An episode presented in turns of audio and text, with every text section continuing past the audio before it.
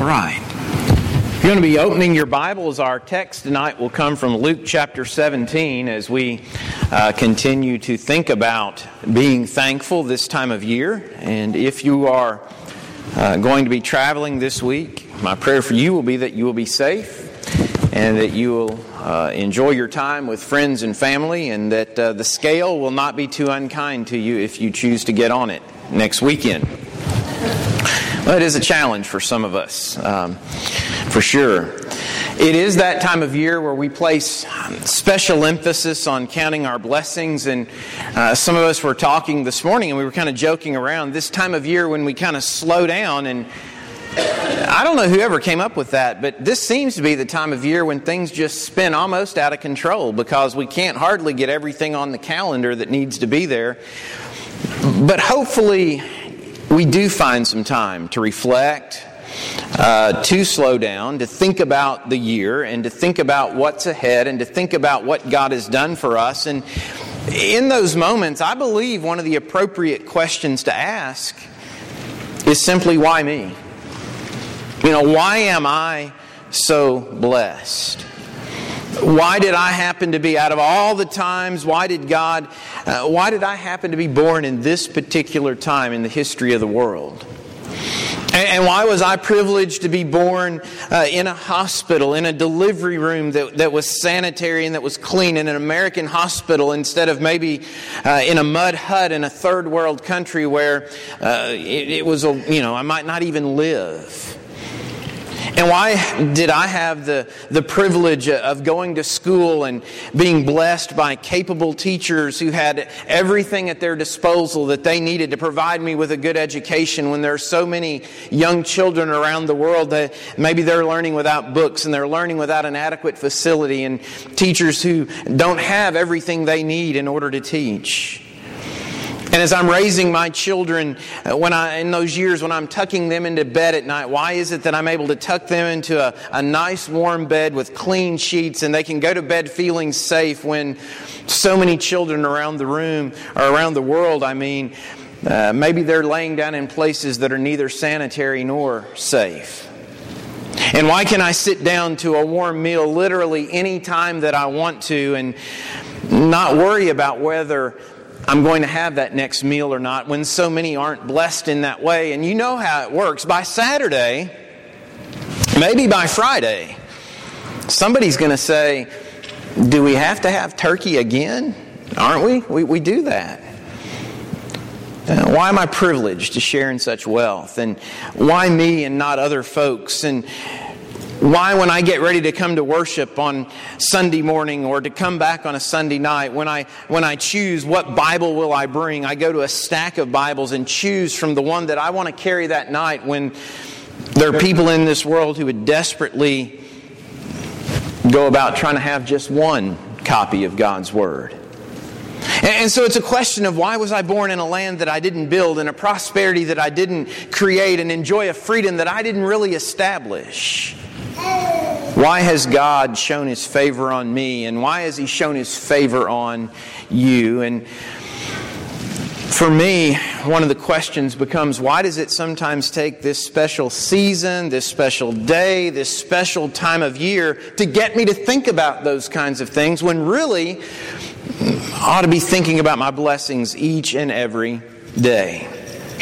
You understand it, and we've talked about it. A constant awareness of our blessings. What that should result in is this, this mindset and this lifestyle of gratitude, this lifestyle of thanksgiving. What I, I once heard Steve Flatt refer to as thanks living. That should be the way that we do life. But are we as aware as we should be? And do we say thank you as often as we should? And is it possible that we've had so much for so long that sometimes we forget to express gratitude? Luke 17 is a, a narrative in the life of Jesus. You're familiar with it, I'm sure. If you're not, it is one of these that we can learn from. But I'm going to read that and then we'll just dive into our brief study uh, for tonight. In verse 11, Luke 17 says this While he, talking about Jesus, was on his way to Jerusalem. He was passing between Samaria and Galilee. As he entered a village, ten leprous men who stood at a distance met him. And they raised their voices, saying, Jesus, Master, have mercy on us. When he saw them, he said to them, Go and show yourselves to the priests. And as they were going, they were cleansed. Now, one of them, when he saw that he had been healed, he turned back, glorifying God with a loud voice, and he fell on his face at his feet, giving thanks to him, and he was a Samaritan. Then Jesus answered and said, Were there not ten cleansed? But the nine, where are they? Was no one found who returned to give glory to God except this foreigner? And he said to him, Stand up and go. Your faith has made you well. Wouldn't you love to be able to interview these guys? All ten of them? Especially the nine, because when we read this and we study this, we're hats off to the guy who said thanks. The nine, we're like, what is wrong with these people? But wouldn't you love to be able to interview them? Because I believe if we could ask them some questions, I am confident that they were excited about the fact that they'd been cleansed. And I'm, I'm like, I'm thinking they're probably a little bit overwhelmed. They cannot believe what has just happened to them. Because in, in a sense, you know, leprosy, it's a death sentence. It is, it cuts you off from society. Your life has been removed from you. And so in a very real sense, their lives have just been returned to them.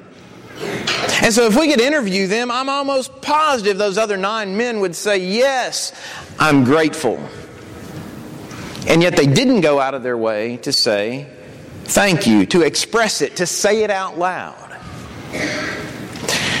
I wonder sometimes if in our lives, our spiritual lives, I wonder if our spiritual lives are sometimes in some ways impoverished to a degree, and maybe our spiritual growth stunted because we give not enough place to gratitude most of us in here on a Sunday night, most of us are Christians and we're grateful for our salvation and we're grateful for what God has done, but do we express it? Now, in business down at the school, we raise money.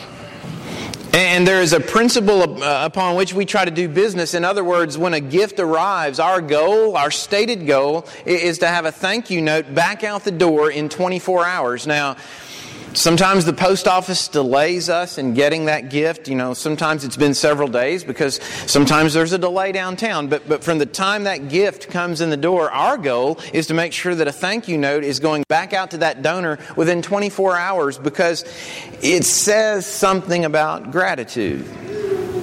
Business leaders, managers, people who are leading groups of people uh, understand that there's value in thanking uh, your, your folks, uh, your team, showing appreciation to them. That's how you unite a team of people together to get things done. And we've probably all been on the other side of this. Something, maybe you've done something for someone, and for whatever reason, uh, the thank you was just a little bit, it finally came, but it just seemed like it took too long. So, how are we doing at being thankful? Because the Bible over and over, the Lord smiles on those who express thanks. And so, here in this narrative, Luke 17, some 20 centuries ago, Jesus, the Son of God, he's, he's walking through the, the human experience. And on this day, as he's on his way to Jerusalem, he encounters these 10 men. The, the nationality of, of, of them is not stated. Likely, some of them are Jews because the one who isn't a Jew is stated to be a foreigner, stated to be a Samaritan. But recognizing Jesus, they call to him. Jesus, have mercy on us. And Jesus responds to them simply by saying, Go and show yourselves to the priests. And then miraculously on their way, as they're going, they are completely healed. One guy comes back to say thank you, and the question is as he returns, and as we think about why he returned, what can we learn maybe that will bless us? As we live lives, hopefully, of thanksgiving and thanks living today? Well, number one, it's the idea that Jesus lives with us. Now, here's Jesus in his ministry, and he is he's interacting with people. He's physically present on the earth. Jesus lived among men. And it's important for us to understand that in a sense, he, he still does today, as God's Son, he doesn't walk in human steps on our planet, but he's still aware of our needs. He still knows what's going on in our world. My life and my experience, your life and your experience here, those things are important to Him. These lepers met Him, and we can meet Him also. Uh, that's our message to the world, the people who don't know Jesus. Our message is that yes, you can meet Jesus. He can make a difference in your life. You think about again being a leper, verse 12. They, they're standing at a distance Remember what the Bible said about the person who would find themselves with that dreaded disease of leprosy? Go back to Leviticus chapter 13 and notice verse 45 and notice verse 46 because uh, the Bible there reminds us of what these men are dealing with on a day to day basis. Verse 45 says, As for the leper who has the infection, his clothes shall be torn, and the hair of his head shall be uncovered, and he shall cover his mustache and cry, Unclean, unclean. He shall remain unclean all the days during which he has the infection. He's unclean. He shall live alone. His dwelling shall be outside the camp. That's why these guys are standing at a distance. They can't be with their family members. They can't be with their friends. The only people they really have are each other because they're all unclean. And see, the thing we've got to remember is that these lepers, they've got several things in common with every person who hasn't yet met and who hasn't yet been changed by Jesus. Because these men, just like people today who need Jesus, they, and those of us before we were Christians, see, they're afflicted with a disease, and so were we, and so are some still today. The disease they have, it's placed them all in the same boat. Now, the, the disease today, you understand it's sin, for all have sinned and fall short of the glory of God. Sin and leprosy both are a death sentence, one physically and the other spiritually. And so, just like us before we're Christians, just like people today who still need Jesus, these men have no hope apart from Jesus. And so, as our living Savior, Jesus, in a sense, He does still live among us in the sense that He knows and He's aware of our needs. The second thing we want to mention is the idea that Jesus listens to us. There in verse 13, they raise their voices, Jesus, Master, have mercy on us. They call on the only one who could solve their problem. And sometimes we may have issues and we may have problems, and sometimes we may look for our solutions in the wrong places. But they call Jesus. And Jesus, true to who He is as the Son of God, true to who He is as our Savior, He doesn't avoid them. Sometimes for us, if a, uh, we may know someone needs some help or we can tell that there's a need and maybe the situation's a little messy and maybe we don't want to get our hands dirty and down into that and so maybe we sometimes will avoid a messy situation but not Jesus. You know, sometimes the phone rings and we see who's calling and we can see the caller ID and we are tempted to reject the call because we just deflate. We know it's not going to be good. Jesus never ignored anyone who sought him for the right reasons. And these lepers, they make the right plea have mercy on us. They ask for something they really don't necessarily deserve, something that they cannot produce on their own. They understood that Jesus alone could give them back their lives. And obviously, you understand Jesus is still the one, the only one, who can return life to spiritually ailing people today. You remember how Peter said it in Acts chapter 4, verse 12. He's, he's speaking to the Sanhedrin and, and he says, Nor is there salvation in any other, for there is no other name under heaven given among men by which we must be saved. Jesus was the answer for these ten men, and He's still the answer for men today. The third thing we think about is the idea that Jesus looks at us. There in verse, verse 14, The Bible says when he saw them, he said to them, Go and show yourselves to the, to the priests. In other words, when Jesus sees, Jesus knows, he understands. Seeing is equal to understanding. And so in that village, on that day, Jesus saw those ten lepers and he understood what they needed. And again, we've kind of alluded to this already, but when he looks at your life and he looks at my life, uh, I may be able to hide certain things from certain people, but when Jesus looks at our lives, he sees everything. He knows our weaknesses, he knows our needs, he knows our ills.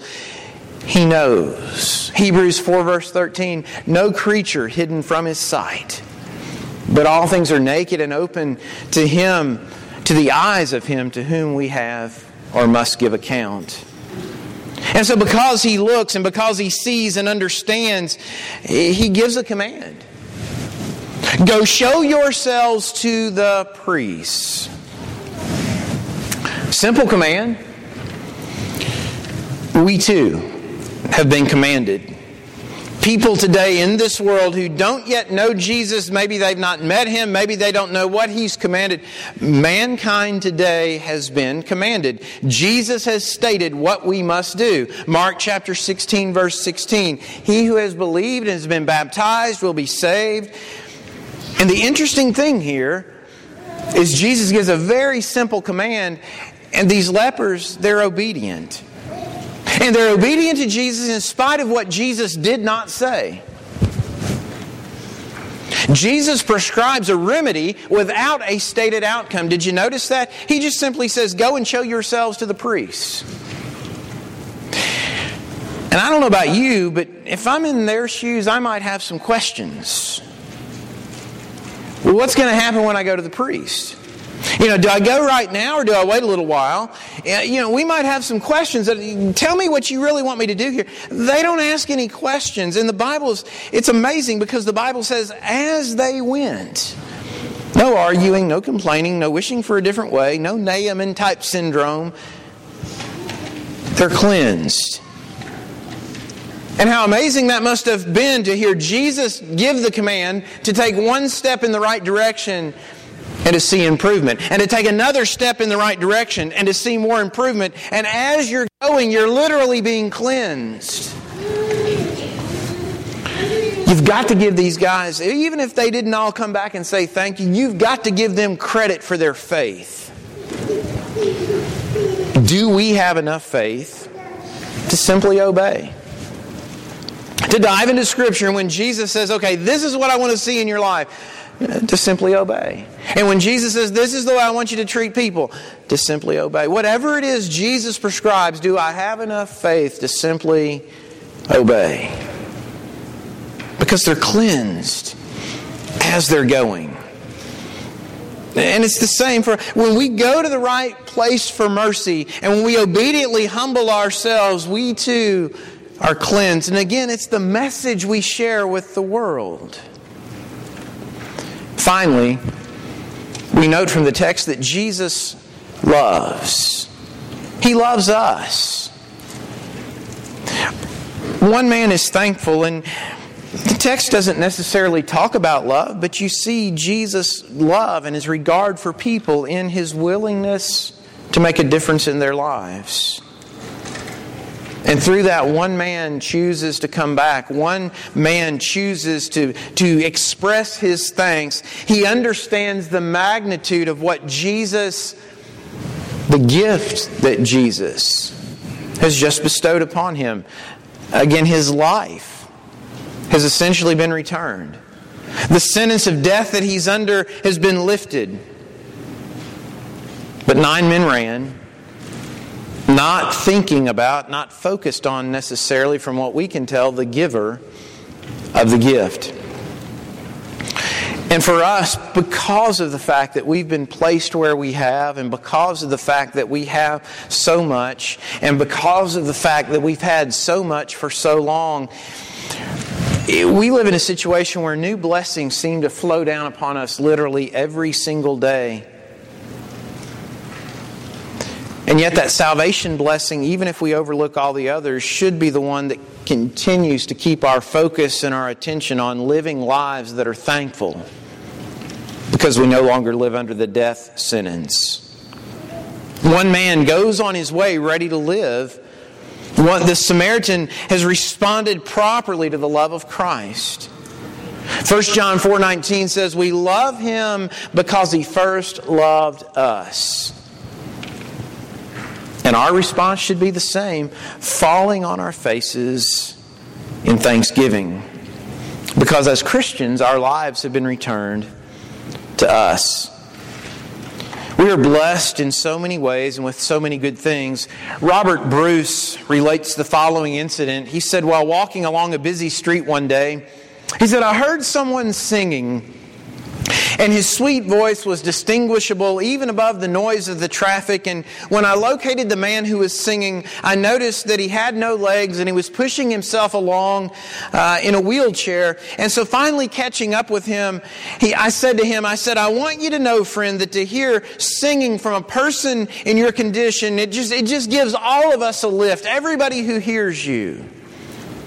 And the man in the wheelchair responded with a grateful smile and he said this.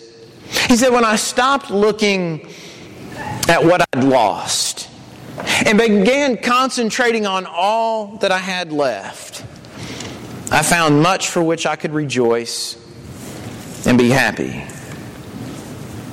What are we thankful for tonight? I mean, no matter what may have gone wrong along the way, are, are we focused on what we still have left? Those clothes that, that maybe because we've had a few of those Thanksgiving meals, maybe they fit a little bit too snug, but it, but it means that I've got enough to eat. And my shadow, when I'm out there in the sun, that shadow that's watching me work, it's, it's a blessing because God still blesses me with a bright sunny day.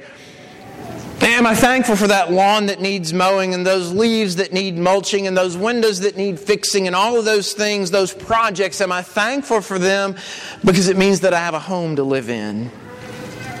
Am I thankful when I go into the into Walmart and I finally find that parking lot at, or parking place at the very end of the parking lot and I'm able to park there because it means I'm still capable of walking? Am I thankful for that? It's gotten cold and the heating bills are going to get large. But am I thankful for that big heating bill again because it means that I've been able to be warm? Am I thankful for all the complaining that I hear about our government because it means that we still are in a place where we have the freedom to speak and the freedom to speak our mind? When I'm in the worship, am I thankful for that person who sings off key because it means I can still hear? And am I thankful for the piles of laundry and ironing they're going to pile up when the company comes to my house to visit this week? Because it means that my loved ones are nearby. Am I thankful for that alarm that's going to go off too early in the morning because by it going off and me hearing it, it means that I'm still alive to greet another new day? And after I put in a long day, am I thankful for that weariness and those aching muscles because it means that I've been productive? Most of all, understanding that for all of us who are Christians, the idea that no one can steal my salvation from me. See, an aspect of spiritual maturity is the idea of realizing that every good gift comes from God. James 1:17, every good gift, every perfect gift is from above and comes down from the Father of lights with whom there is no variation or shadow of turning. Some people develop the ability just to be appreciative by nature. Sometimes that's a challenge for us. But for all of us, we need to try to develop the idea to express thanksgiving. The very breath in our mouths is a gift from God. And from Scripture, we're reminded over and over that being thankful is an attribute of who we are supposed to be as God's children. Colossians chapter 3, verse 15, second part of the verse, and be thankful. Philippians 4, verse 6, be anxious for nothing, but in everything by prayer and supplication with thanksgiving. Let your requests be made known to God. The mature Christian realizes that life itself is a gift from God and that the blessings of life come only from His bountiful hand. And so tonight, as we're reminded about our need to be thankful, our greatest blessing is that the love of Christ has been demonstrated to you and demonstrated to me. And the question is, how have we responded to that? Have we responded like the one, or have we responded more like the nine? In other words, Jesus went to the cross. Jesus made salvation possible, and our response to Him, our obedience to Him, our surrender to Him, our, our becoming Christians is that response of thanksgiving. To ignore His great gift, though, is to be a whole lot like those nine. So, how have you responded to His love?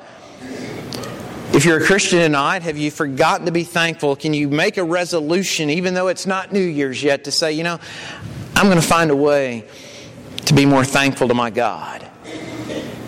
Or is it possible tonight that you're here, still wandering through this life outside of Christ, with that death sentence of sin still hanging over you? Please don't leave here in that condition if that's where you are tonight. Because just like Jesus changed the lives of these ten men, He's ready to change your life tonight, and all you've got to be willing to do is surrender your life to His.